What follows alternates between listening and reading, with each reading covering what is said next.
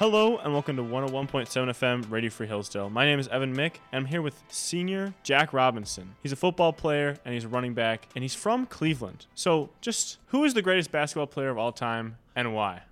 Let's go. I could talk about this for hours, but to save you all the time, uh, it's easily LeBron James. LeBron James was the GOAT as soon as the Cavs won that very amazing day, Game 7, 2016 finals, against the greatest regular season team of all time. First unanimous MVP, Steph Curry, where it went down 3 1. LeBron and Kyrie dropped 41 in Game 4, or in Game 5, excuse me, and everyone's like, oh, he won't, LeBron won't be able to do that in Game 6 because Draymond will be back. What does he do in Game 6? Scores exactly 41 points because Bron's petty like that. And then game seven gets a triple double, first triple double in game seven, NBA Finals history because he's a dog like that. And that made him the GOAT that very day. And now people are still trying to discredit him, what, seven years, eight years later. So I don't know. It's, it's pretty easy to me. He then drops 35 points last night, oldest player in the league, dog. Set the scoring record for points in their 21st season, dog. And it's the fifth game of the year, dog. What else is there to say? Now, nobody can call you a bandwagon because you are a Browns fan. But other than the fact that you can't be a bandwagon, is there anything good about being a Browns fan? You know, the only bright part of our team isn't even a bright part at this point because Nick Chubb is hurt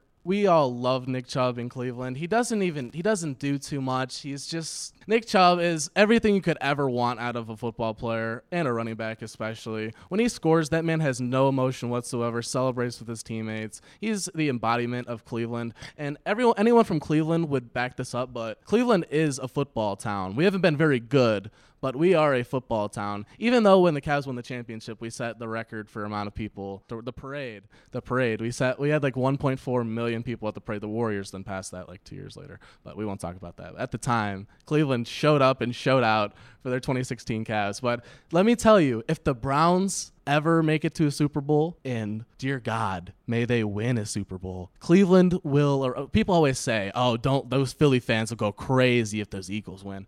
Let Lord, let me tell you, if the Browns win a Super Bowl, it's over. It's wraps. So then why did you come to live in Michigan? Is this you admitting that Michigan is the better state?